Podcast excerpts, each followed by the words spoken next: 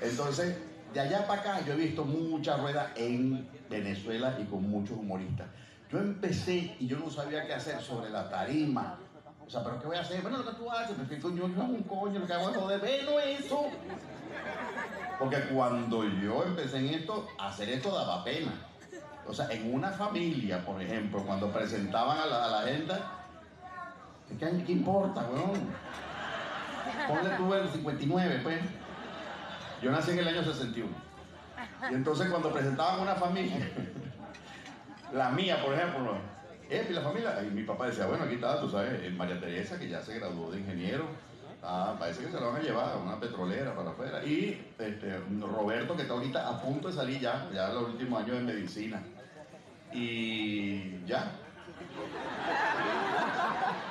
Entonces y Emilio, él todavía no sabe lo que va a hacer. Yo, coño, te dije que humorista, cállate la boca, porque esa vaina no me da pena a mí. Porque tú humorista, no jodas. Todavía músico, pero humorista. Oye, esa vaina daba vergüenza. cuando yo- O